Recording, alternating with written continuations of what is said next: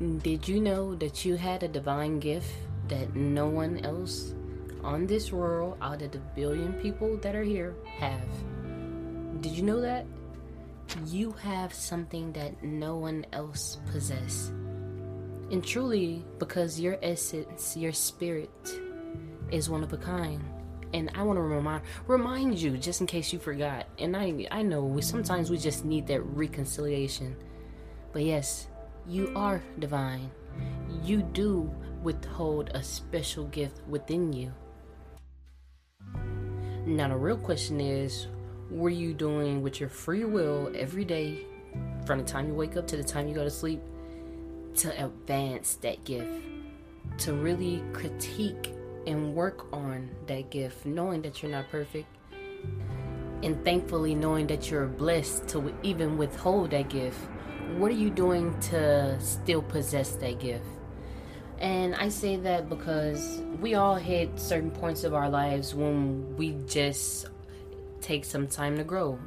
Where some may call it stunt growth, but some may call it patience. While others don't like waiting out that storm, some people learn to really go with the flow and love that storm, realizing there's recovery after that storm and there's a meaning for that storm. What are you doing to strengthen your gift? Like, what exercises are you putting your human body, human mind, human spirit to to really advance in these gifts that you possess? A great way of honoring the mind, body, and the soul, and really just connecting with Source, God, at the beginning of the day and at the end of the day is really just prayer in itself within whatever way you'll like to take that in. It can be meditation, it could be yoga, it can be smoking if that's what you do, it could be taking a run, taking a hike, something that just connects you. One thing I hate is waking up and instantly checking my phone. Obviously, nothing is wrong with checking the time but instantly checking your phone to like dive deep into social medias already, it's a big no brainer. It's like, let's not do that. You're waking up and your brain is already choosing not to really be active. You know, you just want to see some things rather than connecting with yourself, connecting with the divine, which will lead to you strengthening and bettering your gifts in this realm. So, a challenge that I lead to all of my followers, all of my supporters and lovers, because this is something that I'm doing heavily on my growth journey and it's helping me tremendously.